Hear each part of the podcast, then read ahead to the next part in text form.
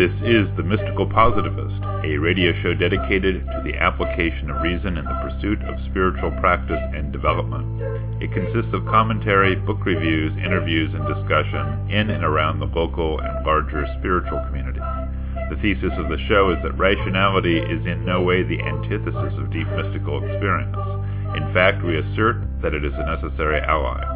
I'm your host, Stuart Goodnick. Joining me as co-host Rob Schmidt, director of Tayu Meditation Center and co-founder with myself and Jim Wilson of Many Rivers Books and Tea in Sebastopol, California. This week on the show, we present a conversation pre-recorded on August 18, 2019 with longtime Fourth Way practitioner Federico Balsa. Federico Balsa is a retired Argentine high school teacher who has been a sincere and persistent practitioner for over 30 years and is a founding member of the Seekers Cafe website. He began his Fourth Way practice through the lens of an absolutely skeptical formatory mind intelligentsia worshipping personality. After 11 years of practice, he had the Fourth Way equivalent of a Kensho or Satori which was the point at which his skillful practice of intentional suffering really began, as he realized that his previous arrogant, self-aggrandizing views had no reliable foundation. His subsequent Fourth Way practice deeply informed his work with his high school students and his own children. Federico Balsa, welcome to the Mystical Positivist. Delighted to be here. Thank you for inviting me. It's great to have you, and uh, we will begin, as we usually do, with a first-time guest by inviting you to cast your mind back to your youth and childhood. And while your mind is there, um, we invite you further to reflect on experiences from that period of your life that in retrospect you could say, ah, this prefigured my work with spiritual practice, or this was a harbinger of something that I later uh, followed up or developed. So um, please tell us anything that comes up. Well, uh, I've been thinking about this before this this morning, and um, if I really look back, I remember I, I was um, very very devout Methodist.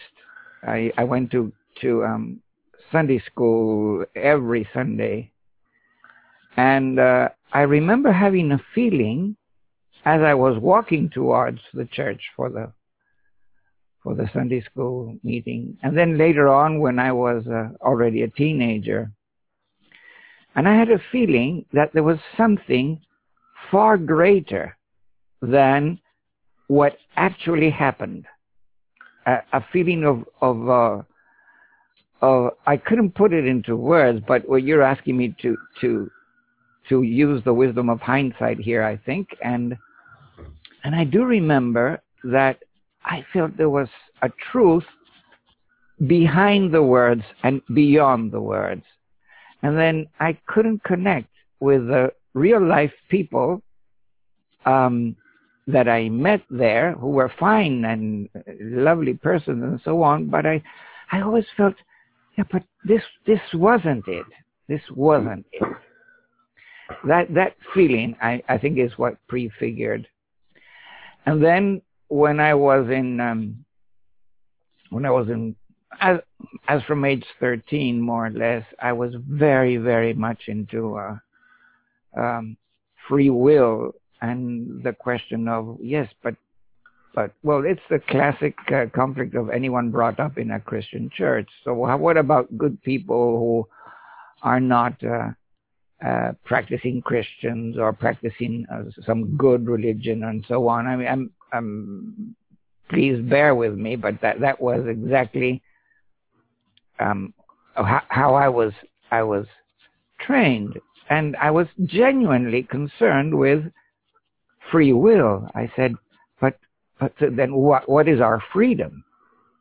Yeah. Now, in my twenties, that led me to existentialism and everything I read with mainly Sartre. Uh, I thought, oh, well, this man is onto something. He's onto something. So then what is the nature of a human being? It's is it when one chooses, is one free? Is there such a thing as freedom? And then one day I said, no, this man is not onto anything. He is proposing that nothing makes sense. Absolutely nothing makes sense. Uh, so then there, there's still something wrong here. There's something missing. Now, I was totally um, uh, uh, spoiled, I don't know how to say, or robotized or whatever. I was totally impervious to any possible influence of any anything that came from the Orient or from Eastern traditions or whatever. All that was uh, something that I, I totally would shut out from my mind. Hmm. And and yet, I felt that there was something something central that was missing. And uh, when I came across Gurdjieff, suddenly everything fell into place. Uh, but that would be another paragraph. Yeah, I, I, well, I'm interested in uh, how you came across Gurdjieff because in, in some of the uh, biographical notes that you described, it wasn't a what you might say a direct magnetic recognition. It seemed like there was a process, and that's a little bit different than what I hear from um, uh, other students of the work. So I'm interested for you to tell that story and how, in a sense, you you got, as it were, magnetized partly by your wife's interest. Well, um, I always uh, claim that uh, Gurdjieff designed his work for a man like myself, for the man in the street, for your average orthodox um, materialist, Hmm. uh, no nonsense, hyper rationalist, um, who is struggling day in, day out to cover up all the contradictions he may have, and uh, but uh, sort of uh, develops a, an optimistic uh, vision of himself, and yet feels there's something missing, but he's not sure what, and uh, and so um, my wife came across the psychology of man's possible evolution. And uh, well, I respected her, her her intelligence, her superior intelligence. I always uh, used to brag that she was she was the bright one, and I was the smart one who uh, charmed the bright one into uh, marrying him. and um, so then, if she was so interested, then it was worth my while to look at it. But as I I've mentioned to you at some other time, to be frank, I was, um, I had a rather high opinion of myself at the time. Mm-hmm. I, uh, I considered myself uh, uh, sophisticated and enlightened and uh, intellectual, like my circle of intellectual and artistic friends, and and that basically we all felt that we were it, that we we we had all existence figured out, and nothing was, was going to surprise us. Plus, I was an excellent father, as all, all good Methodists are, and a husband. And I, I, uh, I had progressive political views. I supported all the right causes. Uh, so, uh, okay, this was just one more uh, button on my on my jacket, right? And uh, I wasn't so impressed. My wife she had a mind blast. She found something that really uh, was the beginning of, of a, uh, she said, this is the truth.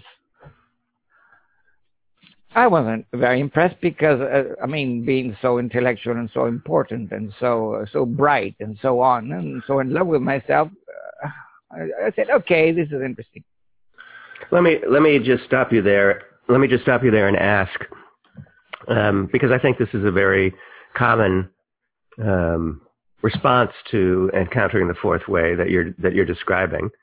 Perhaps not in, in all the specifics, uh, especially the detail about your wife, but um, but nevertheless, I'm intrigued to know how you configured the fourth way when your wife pointed it out to you in terms of the other ways that you regarded your understanding at that time.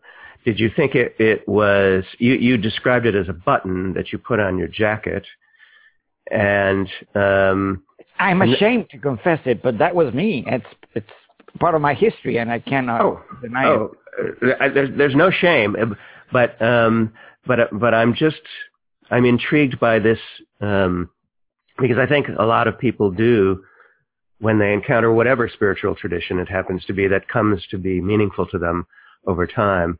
Uh, there's often a sloganeering kind of response. Mhm. And um, and a button implies a slogan on Yes. the button. Absolutely. So I'm wondering how how that landed for you, how you configured it, and how long you sat with that sloganized response. Well, um, the um, Gurdjieff work was brought to Buenos Aires by Carlos Machelayovich. Actually, his name wasn't Carlos because he was Russian, but we all knew him as Carlos. And his wife, Daphne Ripman. And they had both been in Mendham at the farm uh, and group meeting center and movement center um, set up by the Ouspenskys in, in in New Jersey, I believe it was. And uh, Daphne Ripman had been a direct student of Jessmin Howarth, who was one of the, the main teachers of the movements at that time.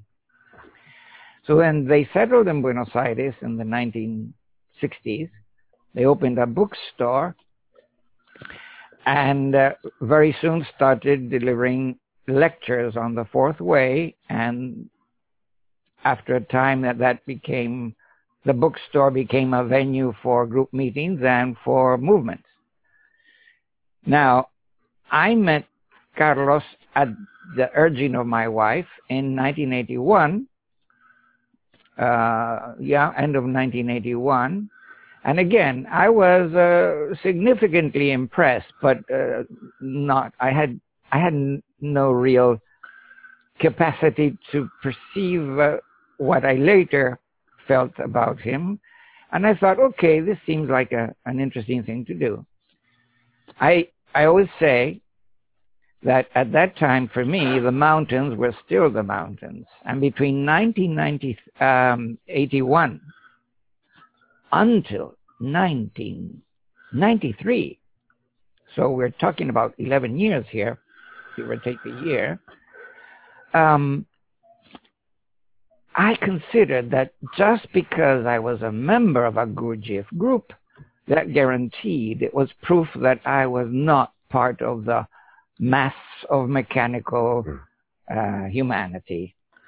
And uh, all I had to do was, okay, I, I wasn't foolish enough to consider myself enlightened yet, but I figured that if I attended meetings punctually, struggled with uh, movements in spite of my difficulties, and went to as many retreats as possible, sooner or later I would be able to sit up front with the more advanced uh, members and be able to lord it over the others and tell them what I thought about their experiences and give them advice and answer their questions.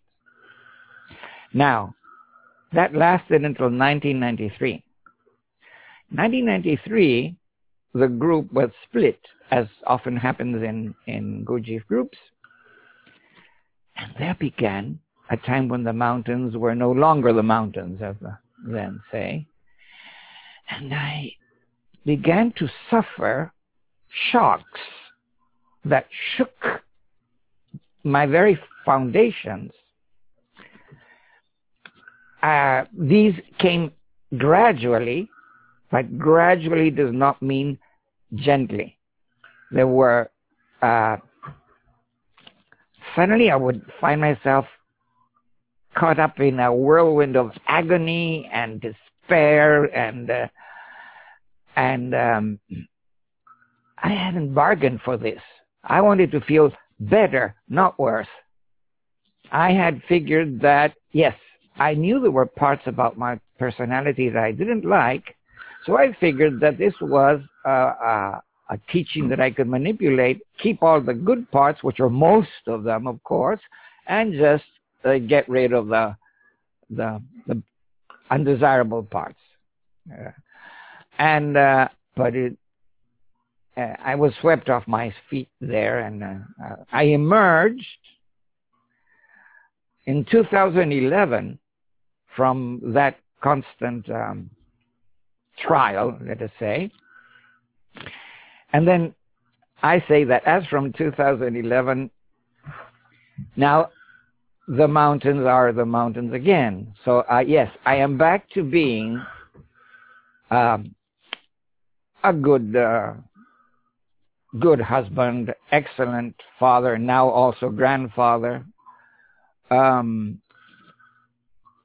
oh, by the way, a very important uh, factor that gave me uh, such a high opinion of myself is that I considered myself a hero when I was in my 30s because I had dropped out of law in order to become a teacher. What higher calling can one have? Hmm.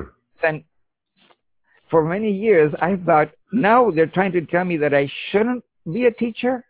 I mean, everything they said at a higher and more complex level I decodified or decoded, I, I, I don't know which of the two words is, but at my level of understanding, as I said, what, what, they're driving me crazy. What are they telling me? That I, that it's not okay to be a teacher? No, what they were telling me was that it was not okay to be identified with being a teacher and feeling noble about it. Hmm. But, but it, it took me about 20 years to understand the meaning of the word identified.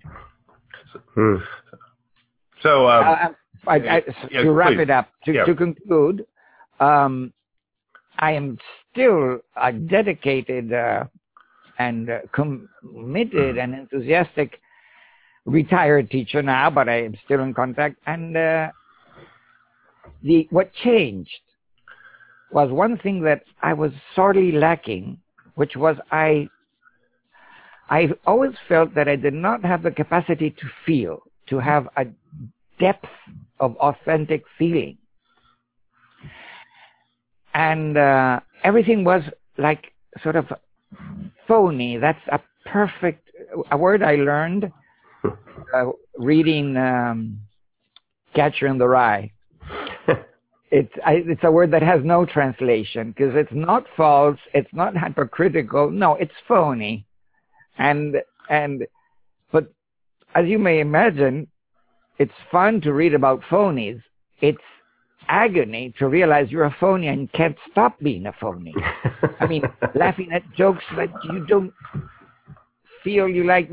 Oh, well, you know, you're Americans. You know the meaning of the word phony. So I don't. But it, it's it's uh, so hard to explain the concept to someone from another culture. And so uh, I don't, I, I feel, I have authentic feeling now. And I don't have a, a high opinion of the person I used to call myself. And then another thing I learned that I would share with uh, people of my same persuasion or profile. Uh, I'm talking of, uh, you know, people who see themselves as I saw myself when I was in, in my 30s, is that uh, if you submit yourself to the conditions that Mr. Gurdjieff foresaw for people exactly like us, the work works in you and with you and on you. All you need to do is remove obstacles and give it a chance. Hmm. And one of the things that kept me hooked through all of the difficulties and all the temptations to just say, nah is um, Gurdjieff says, never accept anything that you have not tested for yourself, not even anything that I tell you. And that was the ultimate scientific method um, for me. And then another thing, which is, um, I think then this yes is on another paragraph, is that it was about freedom. Gurdjieff says we have a way of thinking that makes it impossible for us to make free choices. And I'm going to teach you a way of thinking, a method, and specific exercises that you can uh, evaluate step by step, and you will see that you will be able to think. So I'd like to go back um, a little bit to this uh, question that you, or the image that you created of how the work you felt was designed for someone just like you. Yeah. And that's interesting to me because when I look at the history of the Gurdjieff work and its introduction into Europe, it seemed like the sort of person you were describing yourself to be was the prototypical European in the early 20th century. I mean, uh, very, yeah. very European intellectual. Yeah, European intellectual, the inheritor of uh, kind of a an intellectual tradition that seemed to be on top of the world. Uh, yep.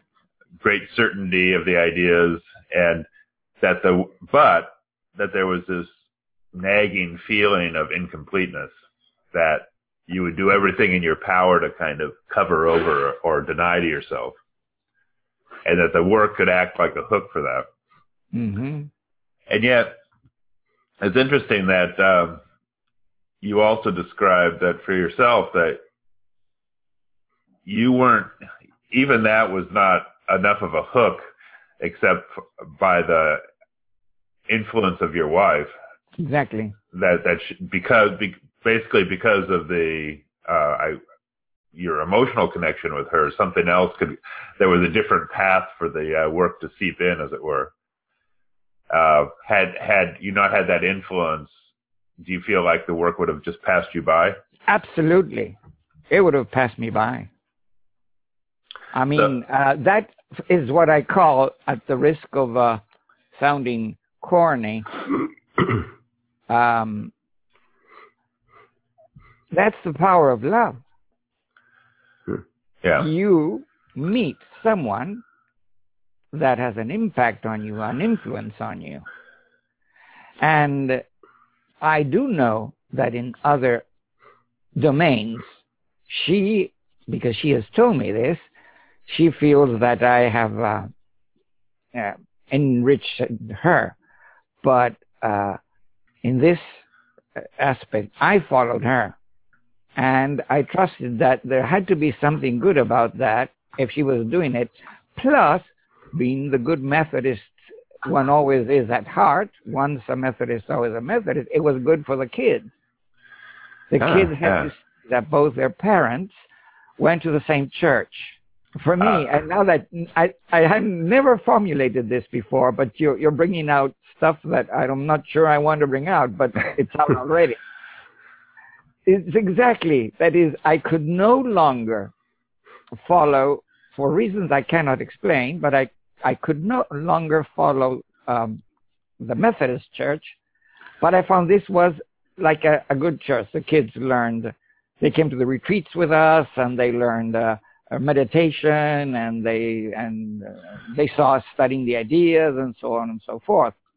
So then it was a very superficial reason, but that's I think it's the magic, the wonder of the fourth way. Well, uh, I want to. This is actually really interesting because um, the when you describe that first ten year period as wearing the badge, um, in a way, you could also describe it as relating to the work as like going to church. Yeah, you're right. Because I, and I mean, we see this in other traditions in our in uh, our neck of the woods, where we see Buddhists now relating to Buddhism as, as, if they were Protestant churches. Right, as if they're going to church. Yeah, you know, you you go you you go have your you know Sunday sit. You do retreats periodically. No doubt, meditation has a beneficial effect, but their relationship to it is as a sort of a piece of their life as opposed to something that swallows up their life. Yeah. Well, look, as we speak, we are uh, we have a our Sunday work with a group of uh, we're six of us. It's my wife and and myself, and my wife uh, and there's a, a married couple who was in the same groups we used to be for 20 years, and my sister-in-law and uh, a lady who's in her late 50s who also used to be in the another Gurdjieff uh, group we belonged to, and and then was disconnected for 20 years. And they all, including myself, asked Ines, that's my wife, why don't you start a group with us? And so um, she did. And uh, so we do uh, movements in our living room, which thank God is large enough for that. It's a very modest house, but it's large. And uh, we do, uh, we, uh, everything whatever. I mean, we do the whole matrix of our, of a Gurdjieff group, which includes a day of practical work. So there were right now we were all working in the garden, and then we stop and we have the bells and so on, and um, and for almost two years now we've been uh, following the um, the syllabus. I don't know if you're familiar with the syllabus, the Beelzebub syllabus. No, I'm not.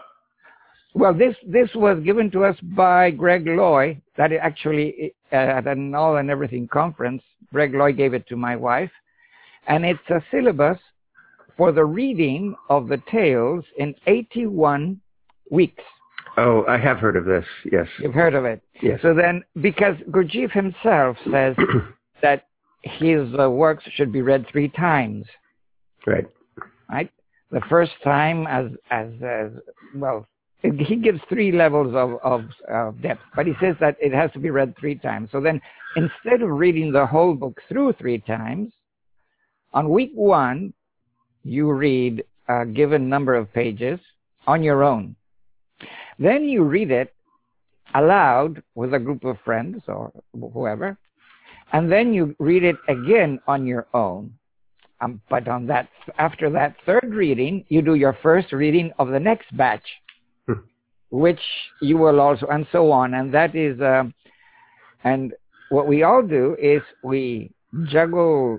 You can imagine what a if if you have in your mind the image of an Italian family on um, on Sundays, then you will understand what an Italian what an Argentine Sunday is like. It's you an Argentine is like an Italian who speaks Spanish, if you if you want. When I was when I taught high school, out of 25 students, you had maybe seven Spanish surnames, a, a sprinkling of, uh, of other nationalities, and and 15 Italian surnames, right?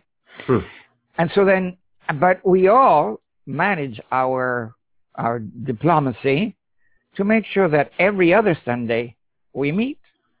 Hmm. We have uh, all of us but one have a, a, a bit of movements and a group meet, meeting, and then there's one who said, "No, no, I'm tired all those years of uh, commitment with the groups. I, I want to be in the readings with you, but I don't want to be in the groups. Fine, no problem." And so then when he comes, we do the reading, and then, in true Gurdjieffian tradition, we have dinner together with no shortage of wine. And then we have uh, toasts, which is part, essential part of the Gurdjieff tradition, and with liquors afterwards and so on. And so then it is uh, a bit like, I keep going back to my roots, but it's a bit like if there are two uh, gathered in my name, there I will be.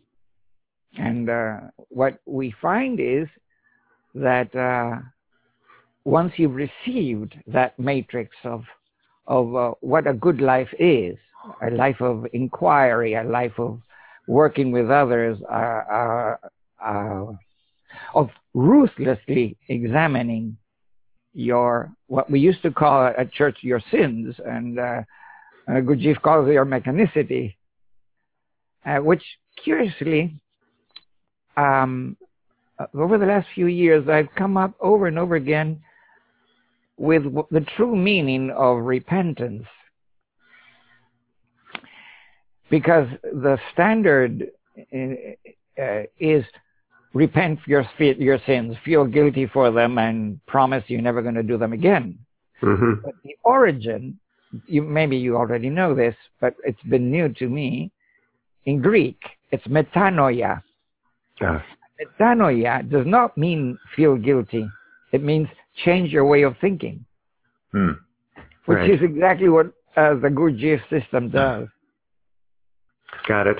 So let me go back to um, the whole um, the, the the ways in which we um, come into uh, the work. And one of the things I wanted to focus on was this feature that you were describing for yourself, which is the idea that uh, basically not just that I'm already God's gift uh, to humanity, yes. but but that in fact the work is going to make me even more God's gift to Exactly. humanity.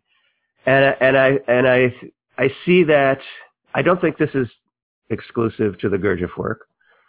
Uh, I think that that a lot of people use uh, new religious or spiritual impulses and uh, practices to reify that this part of the ego that Mhm. that um, that wants to insist on our marvelous contribution already as we are.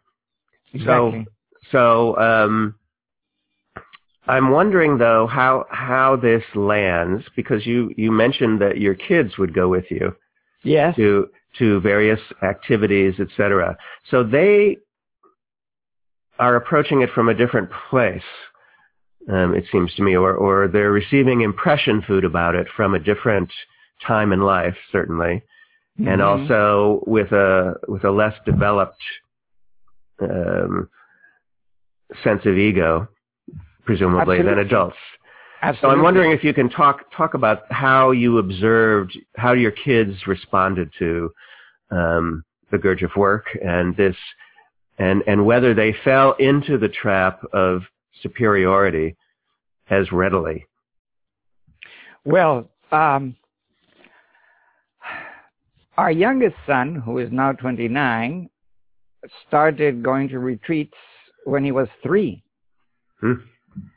And um, the eldest son, who is uh, 39, was uh, in his he was 12 or 13 when we started going to the retreats hmm and there were work days at the at, at the house we we rented for the group.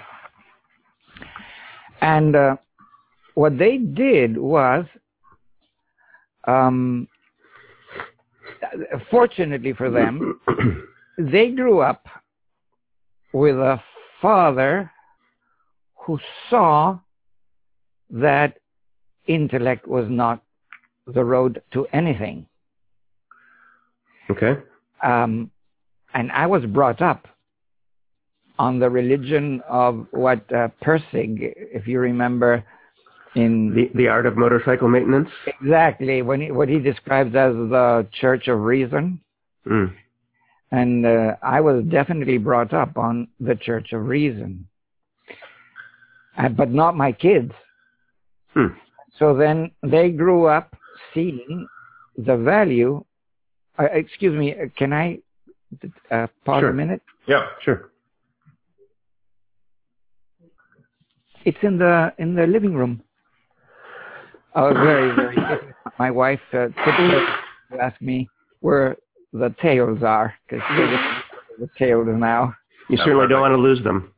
And and uh, and they're all uh, rooting for me they were very, Good. very happy that was happening, and I uh, when I accepted this date, I didn't know we were having this. Um, not even my wife knew we were having this practical. Ah. But it's all day today, so then uh, they'll fill me up. So sorry. And so my kids, um, the the group leader we had was always very clear about the idea that the kids were not in the group, but they were subjected to all the practical work, and they did readings that were uh, tending towards um, a spiritual awakening of different traditions. Hmm. And uh, I- what that is, my father was not a university graduate. Actually, he had only a primary school education. And so then all his ambition was for me to to be a successful lawyer who would defend uh, good causes, not just not to be rich, but who would uh, at the same time be be prosperous. And um, and so then my battle was, wow, I'm not going to be a lawyer. I'm going to be a teacher is what I want to be. But then that became a fetish. Uh, uh, it became a a badge of honor again, right? Hmm. Wow, I'm a teacher, right?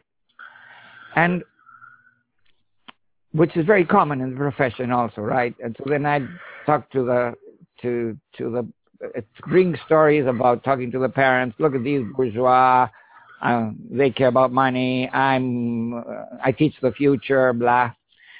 And um, No- no- ascribing nobility uh, to one's uh, career is not a is is a widespread uh, It is- it is. human foible. Okay, but if you're an investment banker, I don't see how you manage to. Well, I am sure they do. They say, "Well, we help Oh, the yes, they do. well, yeah, because they they measure uh, nobility in terms of dollars. well, anyway, um, what actually happened was this was a bit of the old-fashioned uh, approach. Um, they it wasn't it, it was in, out of the question for them whether to participate or not in activities because I enforced it as if it were a, a church. But such was the power of the ideas and such was the freedom that it instilled that uh, they never saw it as an oppression. Right? They just knew, said, I, I used to use a trick with them. I said, look, at school we have several families of Slovenian kids and, and on Saturdays they go to Slovenian school. So they do art, Spanish, English, because it was a bilingual Spanish-English school, plus Saturdays they go to Slovenian school and they learn Slovenian. Okay, well, we're like them, only what we do is Gurdjieff. So then, end of story. And occasionally, when there was a very important uh, 15th birthday party, which in Argentina is a, a big, big deal, then we would make an exception. Okay, you can stay if, if it coincided with a, with a retreat. So then, over the years, they became increasingly committed. So much so that our eldest son, for the last, uh, I don't know, about five, six years already, he lives on a farm in Uruguay with another 20, 30 people, which is a Gurdjieff community that Hmm. was set up, that, that we set up several years ago. wow. And, um, and he's a movements teacher there. And uh, all of the elder generation left when the group leader died. He died prematurely at 69 or 70 of cancer. But he left all everything organized for the young people to be in charge of the foundation there and, and, and the farm that we all bought and so on.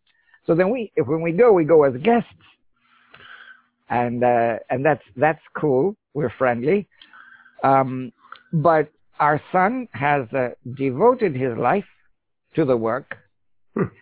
and um, it was always combining something that helps us in Argentina is that you are not forced to do full time college. Hmm. You can do part time, and it's free Wow. by the state. So then, if you have to have group meetings on a Wednesday evening and movements on Friday, you can do it. Hmm. Uh, whereas former students of mine who are uh, studying at college in the States, they can't. There's no way they can escape. So then in those precious formative years, they, um, they are exposed to uh, the same influences that, that I was before I joined the group.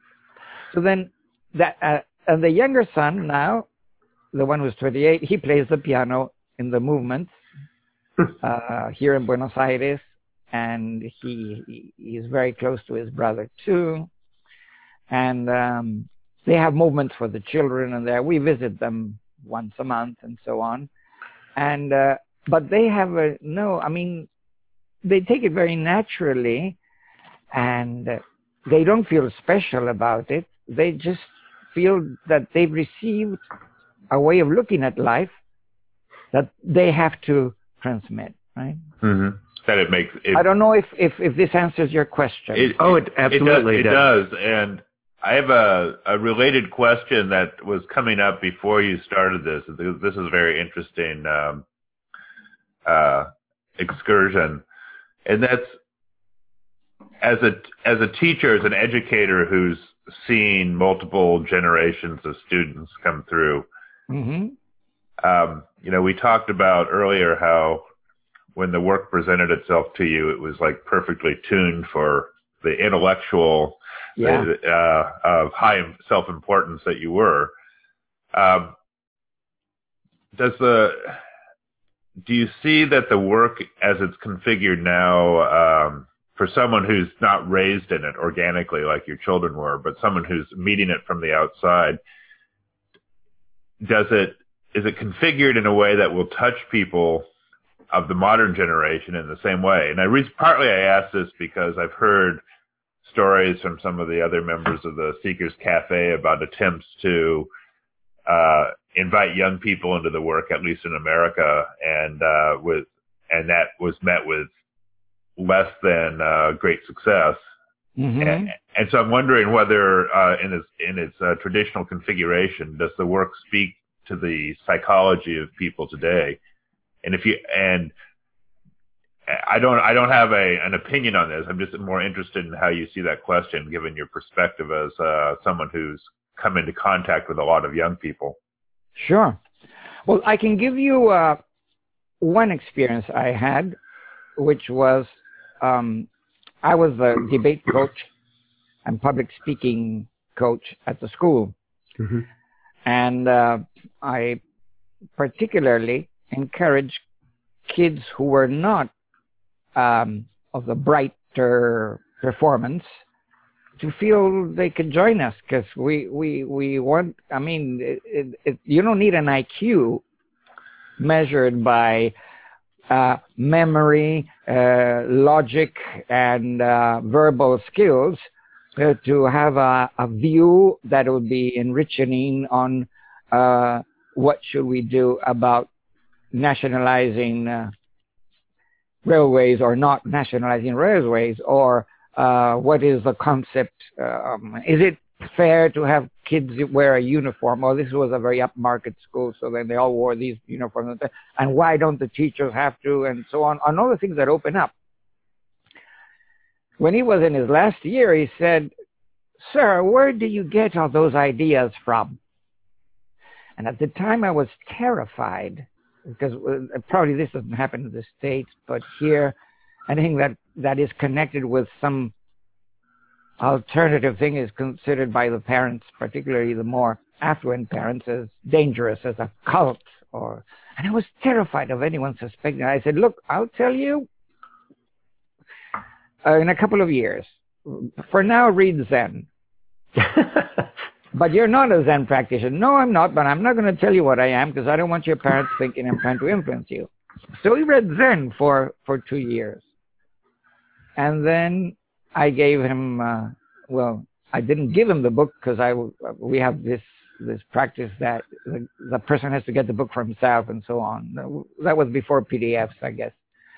Anyway, uh, I still would not uh, let him join the any group. I said, you got to be supporting yourself before that. He had the money to do this, so he went to the prieuré to, and he went to visit uh, Gurdjieff's uh, uh, grave before he had uh, been in. And finally, but he saw there was something there. There was a fire there and a source of new ways of looking at things that he couldn't uh, put his finger on. In a way, he maybe he was a, a, a clone of myself. That was one one thing, right? And I think the key is we need to catch them young before they get into college. I think that my fellow seekers have the problem that they try to reach out to young people, but these young people have already been uh, conditioned. They've already been reached out to by another philosophy of life, by a, um, well, uh, a non-spiritual philosophy of life, right? They need to get through college, get a degree, uh, and so on and so forth. That that was my and but on the side of the young, the the group that is run by my by a young man and uh, supported by my son and someone else, what they do is they uh, they present. Um, they have a music group that plays a Gurdjieff music and, and other traditions, and they present that. And then they do a movement exhibition, and then a talk on the ideas. And they get uh, young people in droves. They get hmm. about, I don't know, I think they've added, in the last couple of years, they've added about 40 people or something like that.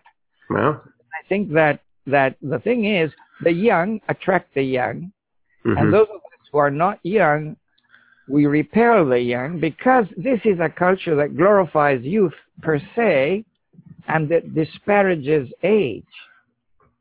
And um, uh, I don't know. That's as far as I get. Yeah.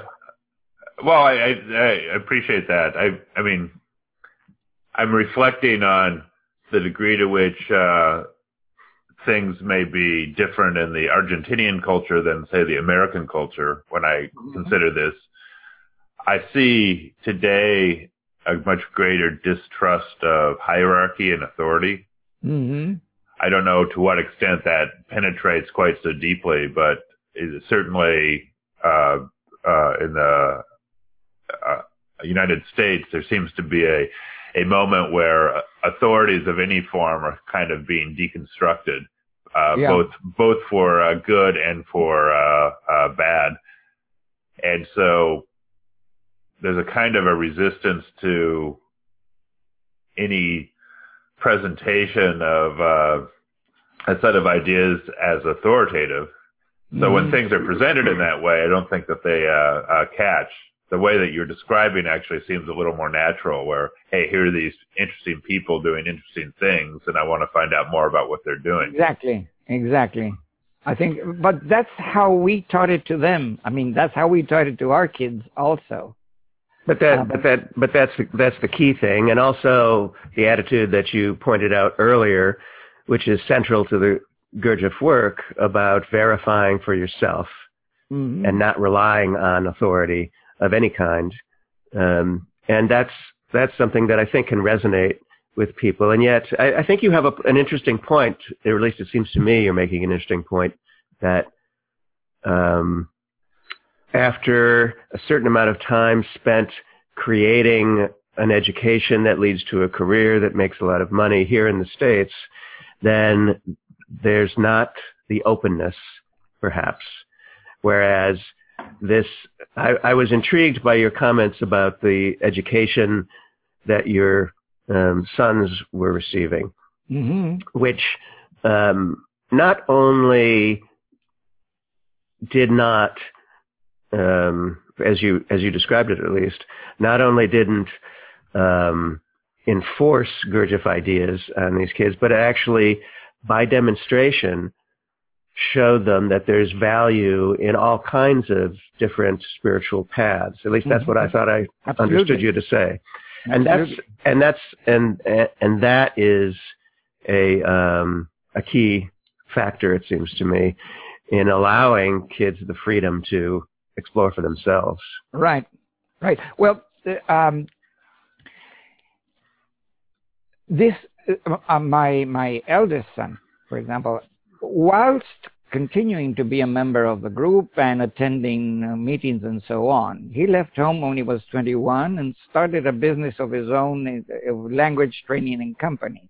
Mm-hmm. First as a teacher, and then he started it on his own. Then he went, he won a scholarship of 10 days in New York for young entrepreneurs. and he came back uh, totally uh, enthusiastic with uh, with uh, the market economy and so on, and he enrolled in law. And after one year in law, um, he said, "I don't want to be a lawyer," so he enrolled in arts, a, a, career that is uh, that leads up to being an art critic. But after that year, he said, "I don't want to be an art critic." No. Um, so then he enrolled for one year in piano. Hmm. He'd been studying since he was a kid. But then he said, no. He was accepting the conservatory. I don't want to be a piano. This is not me. So then he enrolled in teachers training college. Mm-hmm. Did a year, brilliant uh, grades. Said, I don't want to be a teacher. And finally, he enrolled in education here we call it sciences of education or education science. And there he found it. Because he said, I am going to start a school one day based on the principles of Gurdjieff. so he has a master's degree in education from the University of Buenos Aires. But then he moved to, to Uruguay to the farm and he wanted to start the school in the farm. And they said, no, in Uruguay, first you have to be a primary uh, school teacher in order to be able to have your own school. So that's what he did. So for for four years, he he studied, and he used to say, "Dad, I'm studying with the books that my teachers used to write at at university. I mean, the the authors of the books are the same one." And um, and finally, with the the support of the group, and so mm-hmm. on, uh, they built uh, a school, a one-room school uh, with, um, um, I think the guy was ma- mainly mainly YouTube instructions, because none of them was a constructor. I I was part of it. I mixed cement and so on, and now he has a school, and he is in the second year of the Montessori system. He he is doing the distance training with the North American Montessori Center mm-hmm. in Canada, I think they are. And uh, he's beginning to open up into the into the greater community in in uh, in that area of of Uruguay. So then, what actually happened then was that he there was a a, a conjunction of acting in the world and uh, uh, bringing the work, but not in the evangelical way of uh, mm. we need to get more people to come. right. The younger son, the one who's uh, 28, um, he uh, became a freelance translator, and now uh, he he's graduated as a shiatsu therapist, and he's going to start osteo- osteopathy. We say osteopatia uh, Mm-hmm. Correct my pronunciation. Osteopathy is correct? Uh, probably either osteology or osteopathy. Exactly. Osteopathy. Well, is what you said. And, um, but then again, he never had, both, neither of them, as you can see, had this sentimental uh, uh, penchant for, oh, I want to find the vocation of my life because that's going to make me justify my existence. No, they already mm. knew mm. that what their existence, what enriched their existence was the movements and working on, on your inner work. And that's it. I mean, that, that nothing can compete with that in, in their book. So not so nothing external was going to. Uh, they they didn't have that problem that uh, No. so many of us in a uh, certainly Western society has of trying to find something outside of ourselves that's going to Exactly. complete us. Yeah. Exactly. But at the same time, they did not have this thing that many traditions have that you have to isolate yourself because that's why it's called the fourth way. That is, Mm. people must not suspect anything of what you're doing. But at the same time, Gurdjieff is very clear on this. You have to be able to earn your living with your left foot. So you need to cut corners and find intelligent ways so that earning your living does not absorb all of your energies, which I connect with Jacob Needleman. He, if I, if I were to mention someone who really gave me a, a boost, that would be Jake, Jacob Needleman in, in um, Money and the Meaning of Life. Mm. When he says uh, he, he describes the U.S., um, you probably realize this. Most of my American friends get very embarrassed when I remind them, but you are the center of the world for us. You are Rome. We all our eyes are on you, and uh, we grew up on on I don't know all the I like people who the Martians who are watching Earthlings from Mars. uh, The the influence is uh, is uh, it's uncanny. Yeah. So then, but maybe the time has come for us to be able to feed another culture as well. I, I am definitely picking. I'm definitely picking that up from what you're saying. Yeah. We need to take a short break at the hour. You are listening to The Mystical Positivist. I'm your host, Stuart Goodnick. Joining me is co-host Rob Schmidt. This week on the show, we present a conversation pre-recorded on August 18, 2019, with longtime Fourth Way practitioner Federico Balsa. Federico Balsa is a retired Argentine high school teacher who has been a sincere and persistent practitioner for over 30 years and is a founding member of the Seekers Cafe website. We'll be right back.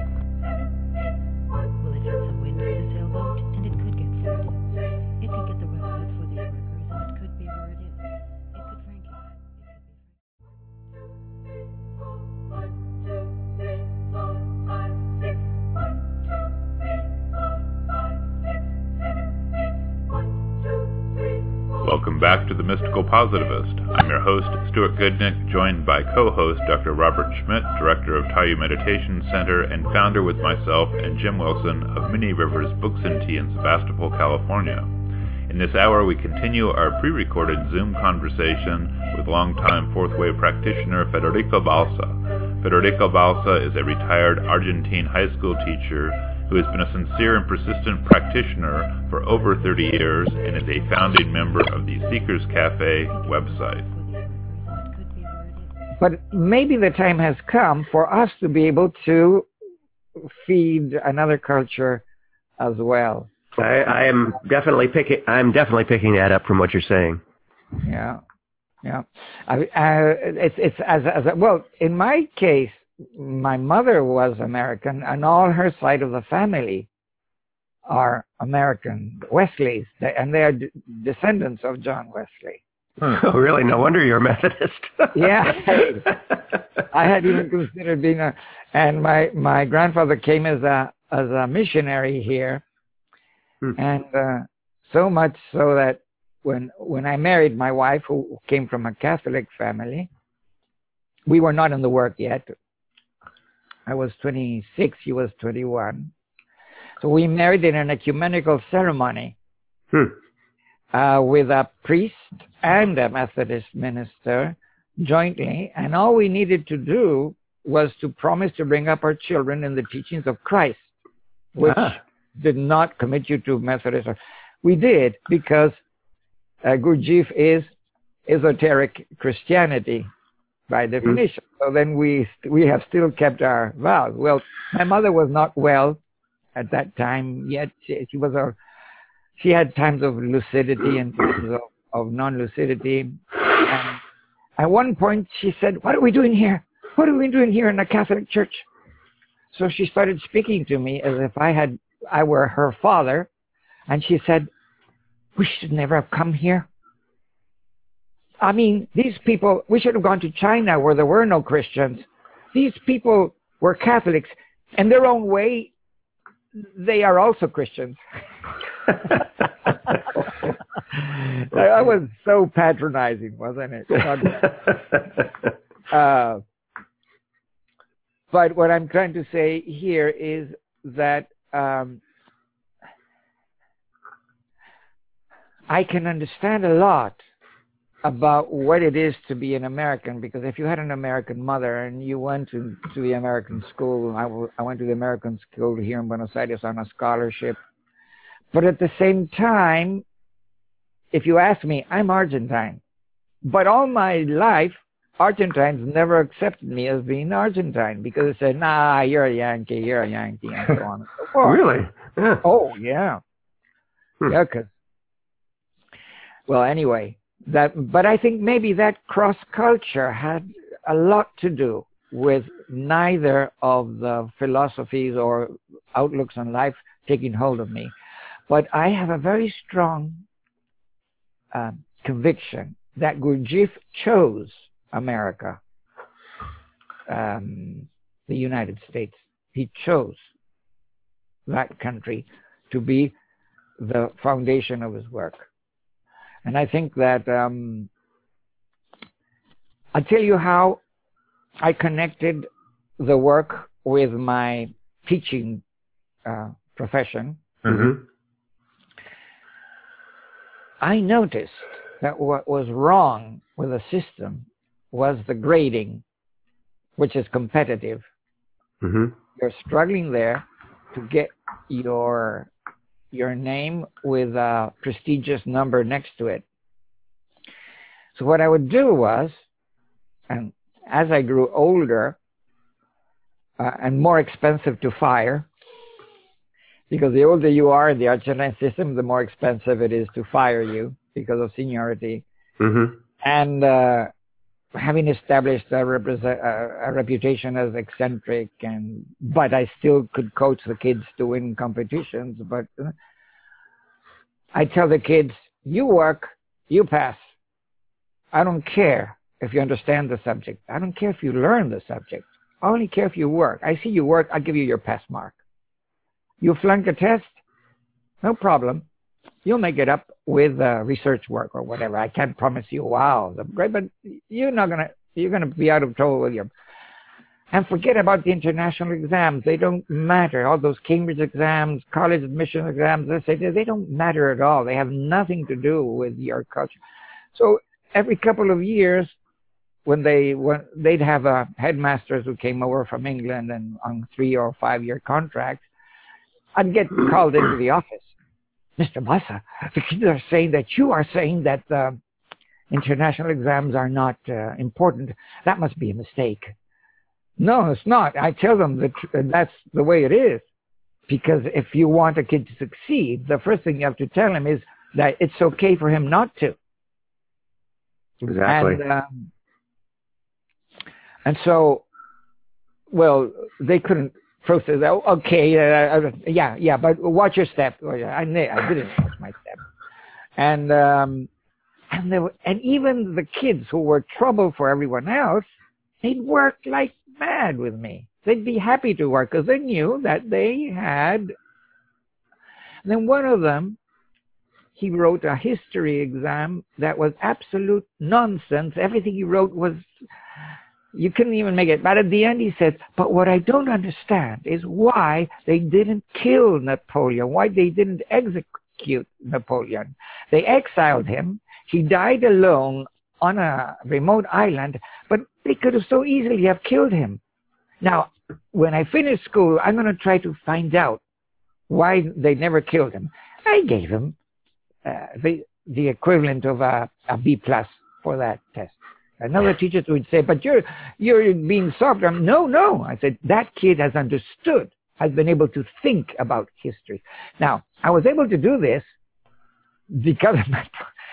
It sounds horrible, but because I was in a Gurdjieff group, so I, I got shaken up all the time. I couldn't just go go along with a system that was insane and then go to my group meeting and say, yeah, yeah, I know I'm with a system that is insane, but what can I do? Because you always can always do something. Man, you can't change everything, but you can do something. That started me with um, the idea that ah, if I want the kids to think, then there's more chance that they'll break out of the matrix. Well, if you remember.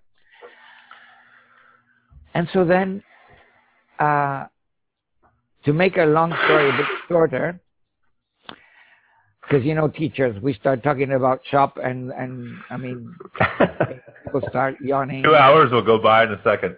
Yeah, um, but basically, my aim was to bring debate to Argentine public schools, Argentine state schools.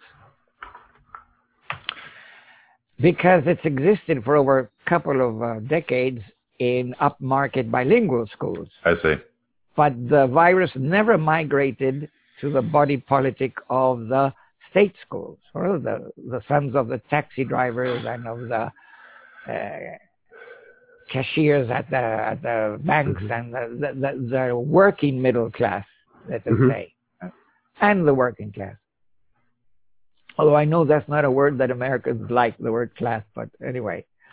Uh, Doesn't bother me.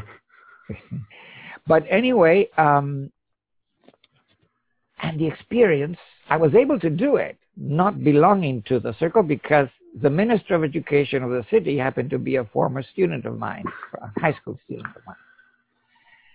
And he said, well, I know you don't vote for us, but I want the kids to have a debate, like you taught me debate, but I want it in the state schools.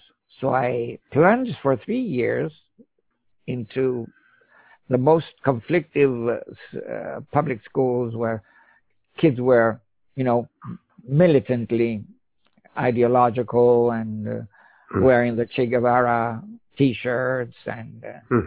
um, occupying the school and protest for this, for and whatever, and so on. And I told them, look, I, they have me meet with the students, student council to see if they were going to let me in or not. And I said, look, for 25 years, I've only taught debate to the kids of the rich, but I, I'm not rich, and I want to teach you because most of you are not rich. That's why I'm not part of the government. They, but they think it looks good for them to send me in, so then it, it's for you to benefit. If you want to get them out of power, then learn how to debate. what happened was that most of the kids who enrolled in the program were um, underachievers academically, but incredibly gifted in creative thinking. And they had never been given a chance to, to do anything prestigious. And now they were struggling to be on the debate team. And one girl, one um, debate motion was uh, the patriarchal system it no longer holds. Uh, men are not granted the authority that they used to be, and that is quite regrettable.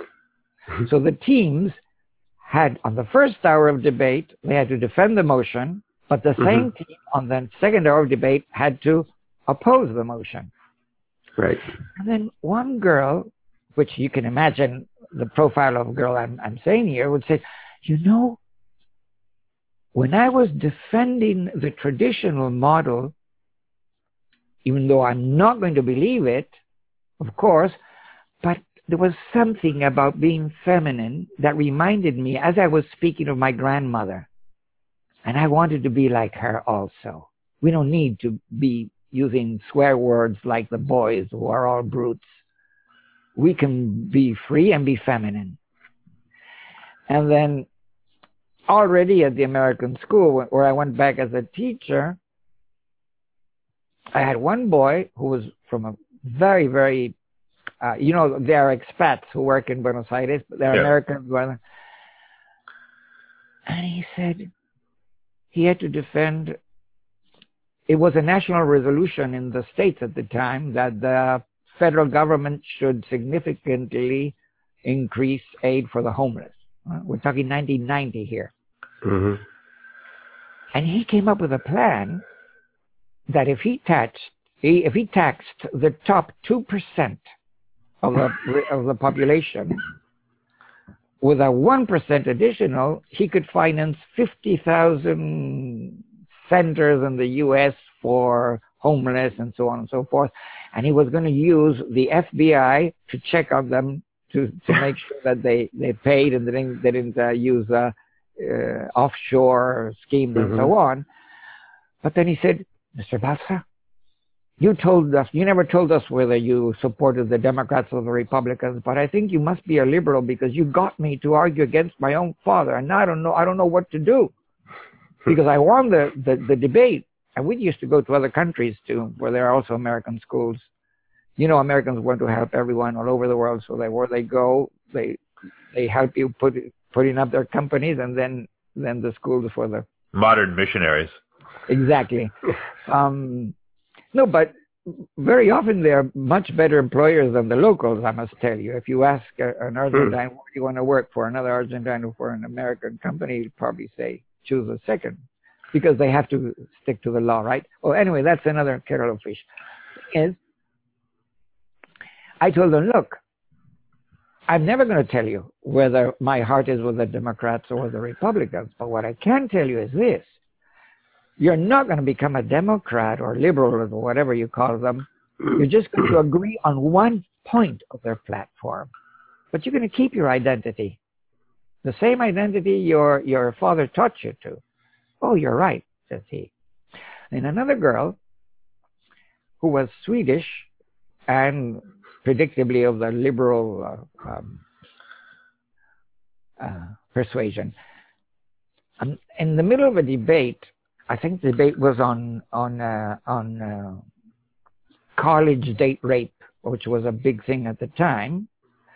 The American kid who was arguing against her said, "Well, we know that this uh, my opponent comes from a country where which is not characterized by respect of uh, morality and so on." I stopped the debate right there, and I told him, "You are disqualified unless you apologize." and you are losing so many points for this. And then after um, the the debate, I spoke to the girl, and I said, "See, sometimes the government has to interfere and regulate free speech. What would have happened if I hadn't interfered? I was going to burst into tears. I was so furious humiliated. Oh, but then I think you must be a Republican because if you're speaking so much about restricting free speech, you've got to be a conservative. But well, I don't know. But did it, I went I help a liberal. So then the kids had a sh- um, shaking up, just as I was experiencing a shaking up of all my structures. So were they, and I found this is what has to happen, and and I'm working on it now what what if you didn't have to be an eccentric like I am to be able to do these things? What if we made it mainstream? I mean, we made it legal. So I'm working on a scheme to change the whole approach of what it means to have a high school diploma and and to separate it from moving on to college. It's preparation for life. Hmm. Because life for most of our kids is not going to have a job in it. They're going to be replaced by robotics. So then the Gurdjieff teaching offers them, for example, the model of communal living. If you're not going to make enough money to buy your own house or your own apartment or even to rent it, well, you can do a kibbutz kind of experience. It's worked for the Israelis. And you do exactly you learn how to respect a higher authority that you have created and, and you do physical work but you do meditation and so on and um, i believe we have a mission our fourth way persuasion people and all spiritual traditions that to do battle against what i call not positivism in the sense that you are presenting it, but we all know this this this philosophy of the destiny of mankind is unlimited uh, material progress. Um, Auguste Right. Comte and all those, and uh, that's it, and there is nothing other than than right. Uh, and um, and what we have to give them is, look, your destiny and your identity does not depend on how much money you make or what degrees you get or what job you get. That is only the result of a culture that has existed for 200 years, which is nothing in the history of mankind.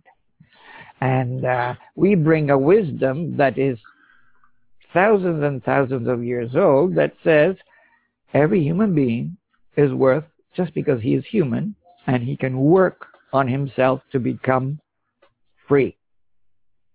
And so then uh, the uh, teaching directly impacts on education because he calls it Oskiano, if you remember, uh, using the, the language of uh, Beelzebub. And he says that the evils of mankind are the result of automatic reasoning. And that, that can only be changed if what we teach the young is objective being reasoning. But the only person who can teach it is someone who already has experienced it.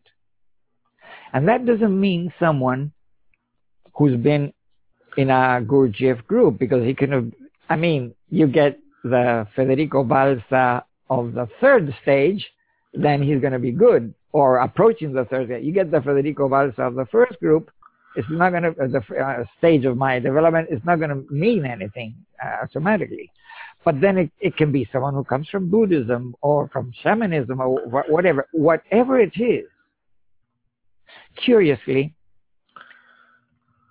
I have found in Catholic schools, particularly not very upmarket, but some upmarket also, Catholic schools that participated in debate programs, a better attitude, a, a greater openness, because the whole school is constructed on the basis of an ideal of a transcendent ideal of man. One may agree with it or not agree with it, but it's different from a school that is built on only the worship of money, Yes. which uh, is what it comes down to. So I, I, I'm interested in your thought on the practical challenges of this program because to have people of recognized high being as the organizers of an educational system uh, presupposes a culture or, or a society that already places value on people of high being. And that doesn't seem to be the political reality that uh, any of us live in. No, but something that here coming from the periphery of the empire helps us see that the empire, how was it? I'm not a Marxist uh, in any way, shape, form, or manner, but Mao used to say imperialism is a paper tiger, if you remember your college days. And, and one sees it from here, that there are so many things that can, can change as long as you coax the power possessors into realizing that it is in their interest to accept the change. So then the Marxist approach is class war. We go against the power possessors good guys.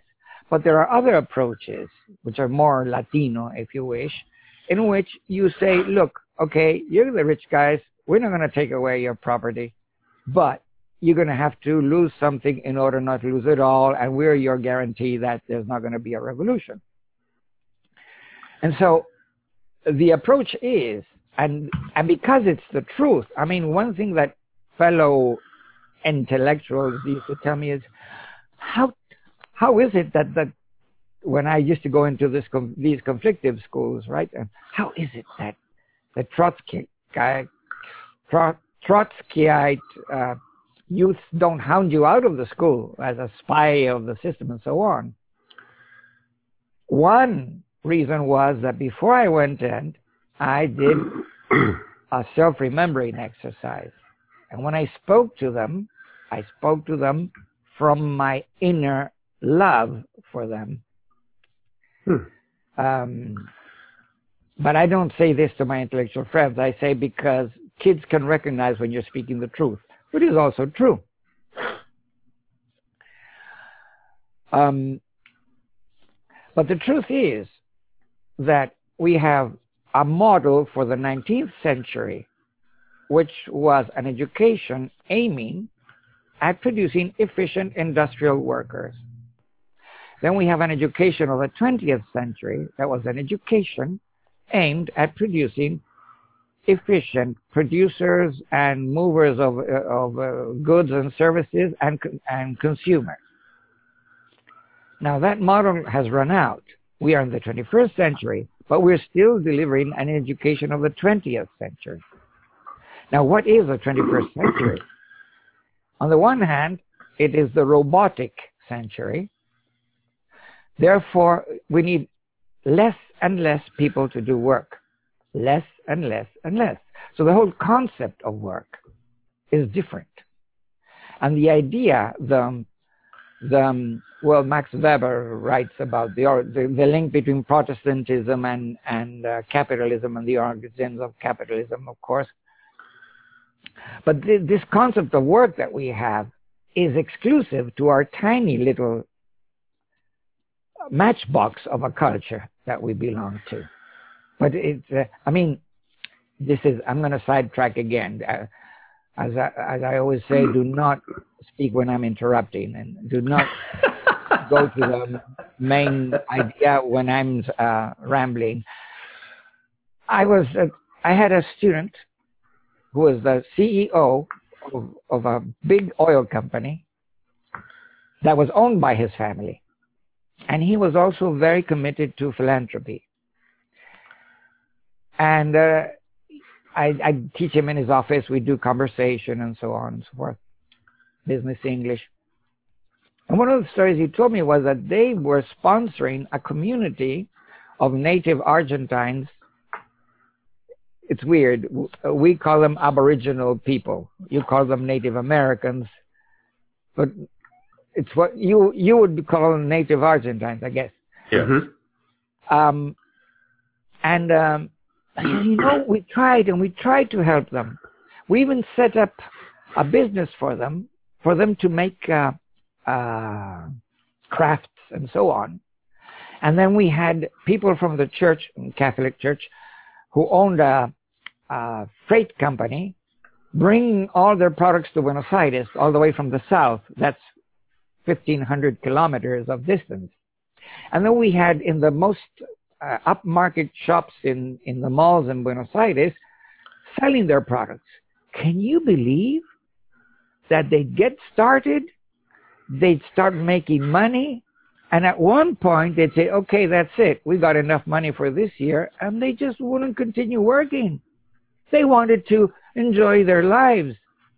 And this man, being so rich, he was at the office at 7 and left the office at 7 p.m and and and he had bags under his eyes and was always worried well-meaning person but he assumed that our vision of what work is was the right one. And uh, he didn't realize that the mapuches that is the the, the mm-hmm. people. Um, they are near to gurdjieff's philosophy which is make earn your living with your left foot but what I'm saying is then, but we are now in a time we cannot be teaching kids all the instructions required to be successful in the 20th century. This is the 21st century.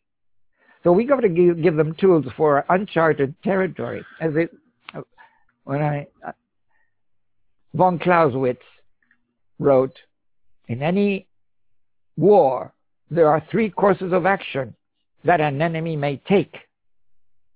So that is why we have to study those three possible courses of action. But of course, the enemy always takes a fourth one.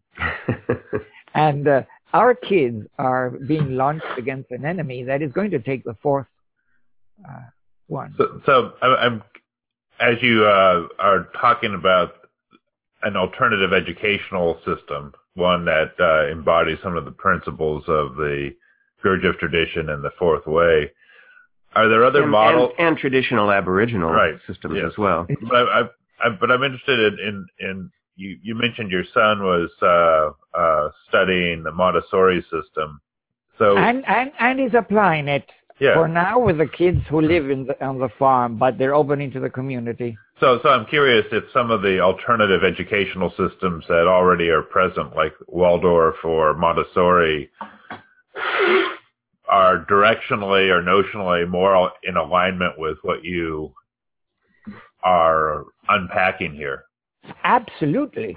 I mean, it, that my point is, how do we get?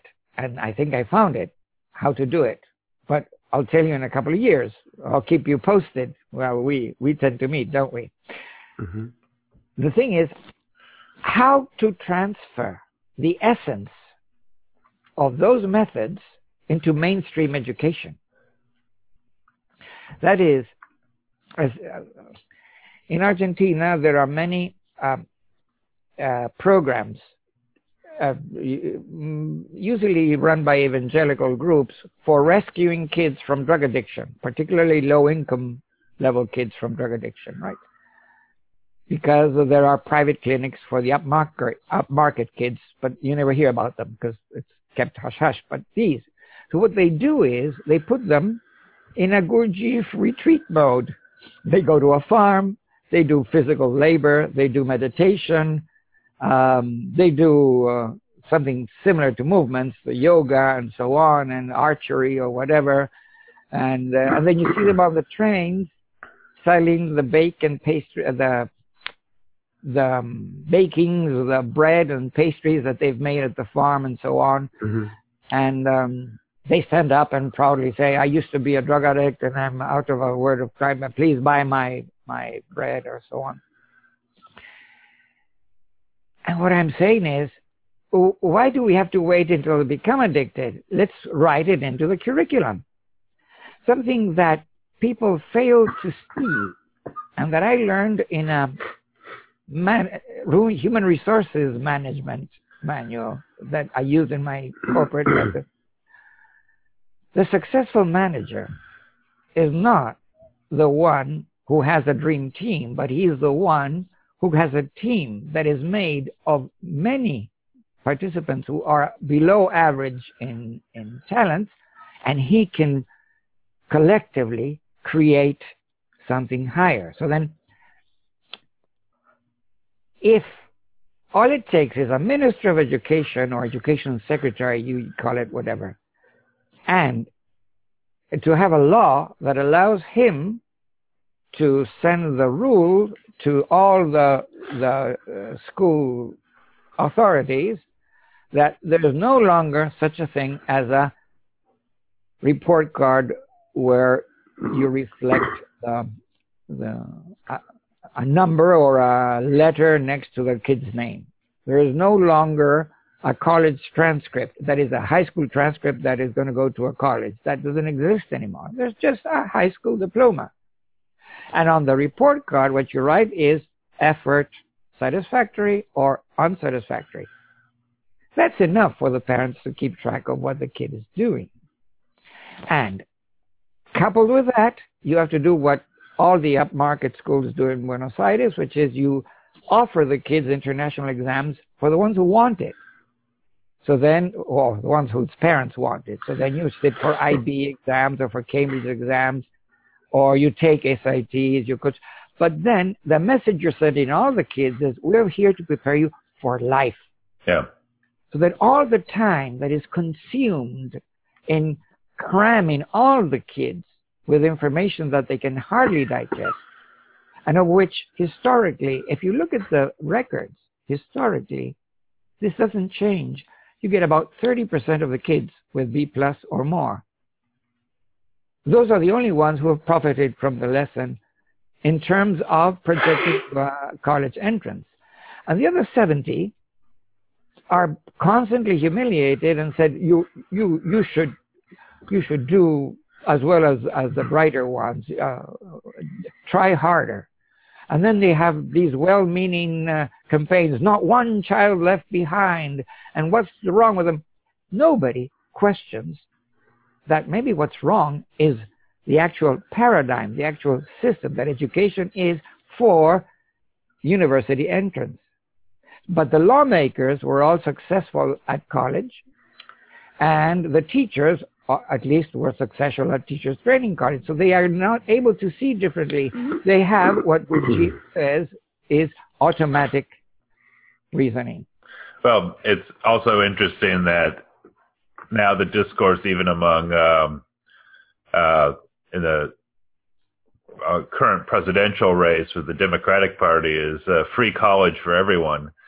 And in a way, that that's kind of reifying the same the same picture of uh, that col- college is now being constructed as the uh, success, Right. and that Right. uh, that other things outside of college are are not being uh, recognized as being equally valid. Right. So is what I what I call sophisticated automatic reasoning. That is, if you just make it because it's very common in intellectual circles here that um, they say, "Well, we want everyone to have an opportunity." No, sorry, brother, you're not. You're giving an opportunity of free education to the top 30% of each class. And you're sending a message to the rest of the kids that to be normal is to be in that top 30%. Now, if you're not normal, what does that make you? Abnormal. That's the message. Right. And they can't see it. They cannot see that they're doing it. And Gurdjieff says this. There's one part in the tales in which he describes a, two girls who commit suicide because of the frustration. Um, many people overlook that passage, but I can send anyone who wants to. I can send them the quote. And uh, so he already foresaw this. And now we have net Netflix, or recently we've had Netflix showing us about suicide, and you get kids who commit suicide. It's beginning to happen in Argentina also, because the pressures are becoming more globalized, and kids are receiving that message. And the teachers, not having any inner work on themselves, with good intentions, tell them, We want you to be someone in life. They use those words. We want you to be someone in life.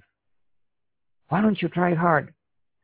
And deep down, they say, like I did, and now I'm a teacher. I may not be rich, but I've got job security and uh, prestige. Well, thank you for bringing it back to that point, uh, Federico, because um, it seems to me that um, this um, discussion about education and how to how to change it arose out of your own. Uh, you you described your life as having your your experience with the work as having these three phases, and if and if you will, a pre a, a pre uh, three phase that is uh, you know your Phase your, zero. yes, phase zero, exactly. so, um, so, and you didn't spend a lot of time describing it, but phase two, as you were describing it, Mhm. uh, did include all these shocks that you kept experiencing Exactly. from from, from Exactly. from time to time. And what I'm wondering is if some of our some of our listeners may not entirely grasp just exactly what you mean by that. So I'm wondering if you can just give them just briefly a little flavor of what that was like. Oh, oh, oh, uh, okay. Um,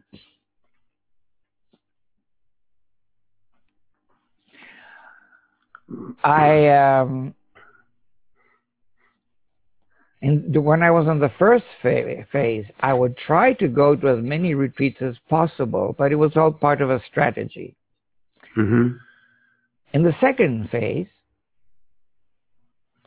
um, I would explain to the group leader, look, I'm not going to make it this uh, this uh, next retreat. I can't make it because you see, uh, I gotta be, uh, take care of my job. I mean, no one wants to be unemployed. Blah.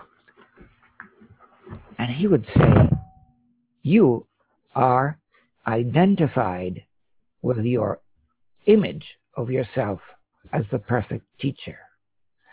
and as the star debate coach, what you are doing, the hysteria that you are Uh, exhibiting is re- repulsive to me. You are a disgrace to the man you, you could be. All this shouting, I mean, shouting at you, furious. Aren't you ashamed of your children? Seeing you totally enslaved to something that in theory you know you don't want for yourself or for them. And so at that moment, additionally to the to the direct emotional clash, what causes the greatest humiliation and shame to the ego is when they tell you something that you know is true and you had fondly believed that nobody knew. Right. I thought I had them all cool. I thought I was the con artist. I thought I could have my cake and eat it. I thought I could be the perfect, successful, successful phony. and at the same time, uh, uh, to be uh, to be able to say I was in a spiritual s- search, and so then um, and that in front of my two sons in a, in an in an evening of, of vodka, and my wife, right? But it Right. hurt more to be humiliated in front of my own sons. That was agony. I wanted to leave. I hated the guy's guts, but I couldn't because looking back, I said, for the last five years, if I hadn't walked through this fire, I'd be an absolute idiot. I mean, I'm less of an idiot now. I'm still an idiot, but I'm less, and I want still less. That is, I had this feeling that there is, that layers upon layers were being pulled off of my conditioning, and that I was getting nearer to my true self. That I was becoming less of a phony. But how do you do that how do you shock a person without shocking them? I mean, I have to thank this man. And uh, and all the negativity he absorbed, maybe that's what killed him at, at such uh, an early age. Maybe I was part of the negativity that that uh, fed his cancer. Who knows? And uh, one thing about the Gurdjieff method is that there is no devotional component to it. Gurdjieff himself had deliberate strategies to show that he was not an object of devotion. Uh, and some people use that aspect of him to say, well, that he was no good and so on. But well, of course, it's I respect uh, other ways that, that do work on devotion, devotion or saintliness or whatever. That's fine. Not for my profile of person, right? Mine, Well. Well, but also sh- surely you have found devotion that certainly you've been ex- expressing, it seems to me, um, to something higher. Devotion to the work. absolutely. And and that have- and that devotion is uh, something that obviously, I would say, your sons could Yeah. could um, find incredibly validating to their to the demonstration you could give them, and that's and that's uh, that's part of the picture too. So it's not it's not devotion to to an individual, right. But something higher. Well, Plus, plus they brought in their wives. Uh, well, it's a, the actually that the dinner you're describing where the the group leader uh, called you out for your identification in front of your family is itself, you know, the the small I is humiliated, and yet the demonstration for uh, your sons, for instance, of receiving that Right. and being able to take that energy and use it is a, a tremendous, a profound demonstration. Well, years later, after the incident, both of them in different ways have told me that they incredibly valued my able to remain there, not get up and leave hmm like a crybaby, and uh, not to punish myself, and the, the following day continue with my duties in the in the um, in Well, the okay. retreat and so on. Oh, okay, but that that point you just made, not to punish yourself as well. Exactly. That that is a key. That is a key element. It seems to me Yes.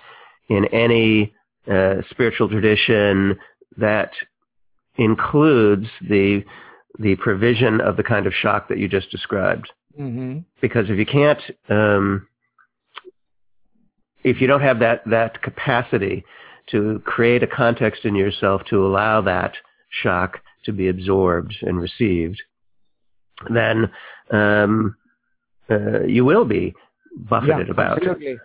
Well, that is a fine line that not all group leaders manage to understand or that manage to remember at all times. hmm But one of the principles of the work is you only give a person what that person is ready to receive. You don't give him more than what he can receive. Right. And um, first, you train him to introduce a witness that can observe his own ego to the point where he can see the physical symptoms of humiliation to the ego and the ego trying to convince him that you are being humiliated hmm which gives me a flashback to um, Viktor Frankl when he Mm. writes about his experiences in the extermination camp. And at one point, when he was being uh, he was being uh, tortured by a, a bunch of Nazis, and he at one point he realized that he was the only free man in that room. If you remember that part, I, I can't. Uh, uh, I can't remember that scene without uh, being uh, having a lump in my throat because because he he he clearly experienced that he was not his body and clearly not his ego because ego is identification of the with the body in a sense so then one wants that for oneself and Yeah. and um I don't know. Then another, and I don't know if this, if you, if you, I can give another less uh, dramatic example of um, of this transformation. You're in, in the staff room. You're a teacher, right? You're in the Mhm. staff room, and your boss makes a joke. Clearly, your boss makes a joke. At least you smile. minimum you smile. But I would say anyone makes a joke, even if you find it's not funny, out of courtesy you smile or right. hmm But the agony, the humiliation of hearing yourself laughing extra hard, that that little five grams that m- transforms genuine laughter into phony laughter. Mm.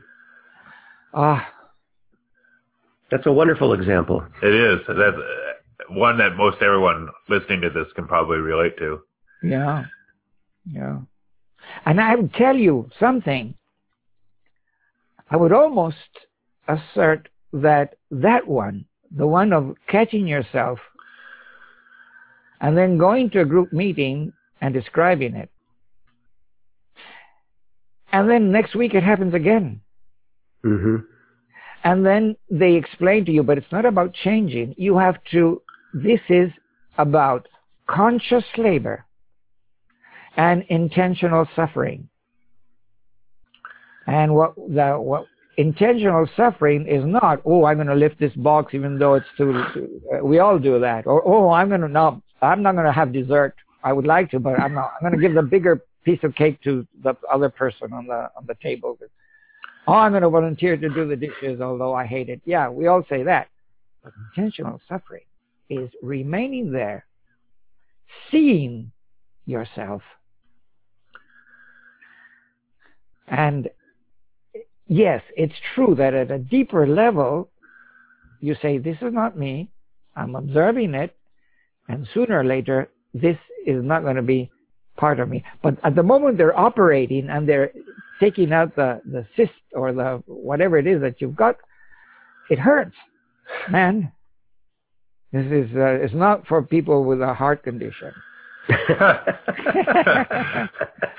Or maybe it is It exactly and precisely for people with Yeah, a yeah, heart absolutely. condition. Yeah, I get your drift. so uh, But then, sorry, but uh, the parallel between my spiritual torture and my power to face the world, 1993, which I would say is the year when I start suffering. Well, that year, I decided I was going to uh, initiate and direct the first Model United Nations program in Argentina. And with absolutely nothing to back me, I went to the United Nations Information Center and said, I will do a Model United Nations in Spanish for public schools, state schools, right? Then I went to the American school and said, look, I represent the United Nations.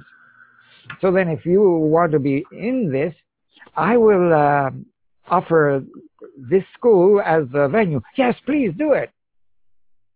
Then I went to two elite public schools with uh, uh, very bright uh, students. I said, look, I went to the first one. I said, I'm going to train uh, kids from the other schools for something that's never happened in Argentina. I'm going to train them to be judges in a model United Nations program. Hmm. What's that? And so on. And so then I played one against the other.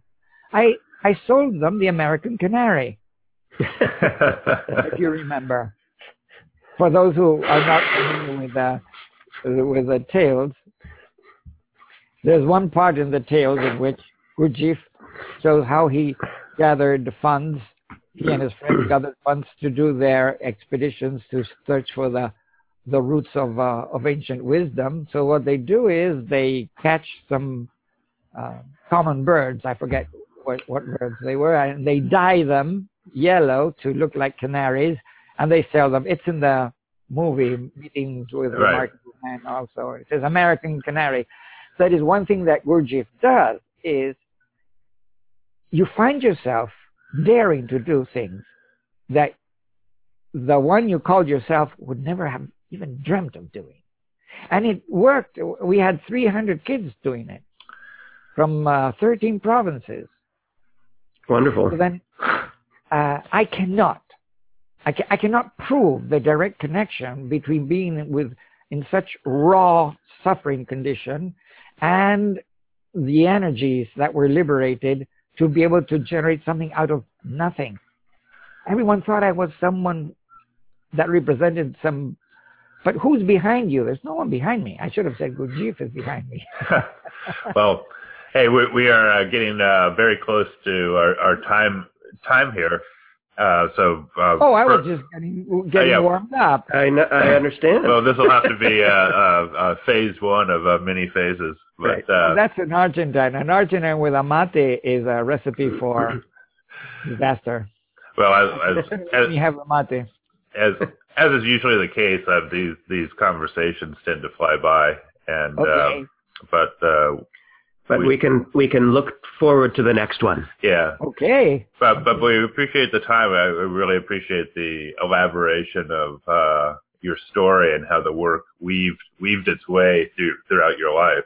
It's it's I've done uh, my best to, to show that an ordinary man with no special gifts, has never been a group leader, never written a book, and who has the honor of having remained in the B group of movements for 34 years. I mean, uh, that is something. once an and- intellectual, always an intellectual. finally understand it, right? I mean, so many years of humiliation watching people in the A group and being able to be in the exhibitions and you back in the B group and so on. Uh, so, well, but I guess you don't value, uh, as you mentioned, right, social validation. So I have to accept that maybe it's true. Well, if we if we uh, value ourselves by virtue of our social validation, then we're just in that mechanical place that you were speaking of. Ah, what a fitting conclusion. Indeed. Well, uh, Federico, thank you, thank you so much for joining us. It's been it's been lovely, lovely. Same here. Thank you very much. You have been listening to The Mystical Positivist. This is your host, Stuart Goodnick. This week on the show, we've been playing a Zoom conversation recorded on August 18th, 2019, with longtime Fourth Way practitioner Federico Balsa. Federico Balsa is a retired Argentine high school teacher who has been a sincere and persistent practitioner for over 30 years. He is a founding member of the Seekers Cafe website.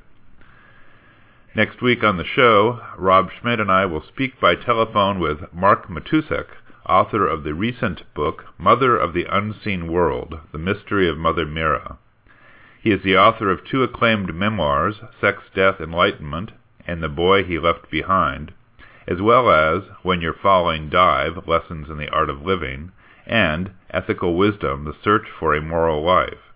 A former editor at Interview Magazine, he is a featured blogger for PsychologyToday.com and HuffPost, and has contributed to The New Yorker, O, the Oprah Magazine, Harper's Bazaar, Yoga Journal, Tricycle, The Buddhist Review, and the Saturday Evening Post, among other publications. Internationally, he offers courses in creativity and spiritual growth based on his book, Writing to Awaken, A Journey of Truth, Transformation, and Self-Discovery. He is a founding member of V Men, an organization devoted to ending violence against women and girls, and lives in East Hampton, New York. Tune in for that show on Saturday, September 14th from 4 to 6 p.m. Upcoming on the spiritual calendar in Sonoma County, at the Thursdays at Many Rivers event in Sebastopol, we resume after our summer hiatus on the 12th with Shift, the Art of Transforming Limitations. That's with Nick Egan, PhD, speaker, author, leader, and recent guest on The Mystical Positivist. Again, that's Thursday, September 12th at 7.30 p.m., Many Rivers Books and Tea, 130 South Main Street in Sebastopol. Nick Egan will speak about his recently released book, Shift. In Shift, Nick shows how to improve organizational leadership and personal and professional development by dismantling mental limitations and reclaiming freedom and flexibility. Combining studies in psychology and Buddhist philosophy, he demonstrates how to deconstruct stories to open paths to progress, understand interconnectivity to expand potential, reframe difficulties as opportunities, eliminate useless ideas to embrace positive solutions, reduce addiction to urgency to increase productivity, practice patience to avoid frustration, and achieve a flow state to transform your experience. Filled with practical exercises and invaluable advice, Shift can help anyone meet challenges effortlessly, develop positive lifelong habits, and create a world of limitless possibility. Nick Egan, PhD, is a sought-after speaker who encourages organizational and personal growth utilizing his understanding of positive psychology and Buddhist philosophy. He's also the author of Shift, The Art of Transforming Limitations, in which he details how to improve organizational leadership and personal and professional development by dismantling mental limitations, reclaiming freedom, flexibility, and success. Thank you for joining us once again for The Mystical Positivist. Podcasts of all our shows can be found at www.mysticalpositivist.blogspot.com as well as commentary and discussion of topics of interest to the show. Also, please send comments and feedback to mysticalpositivist at gmail.com and join us again next Saturday.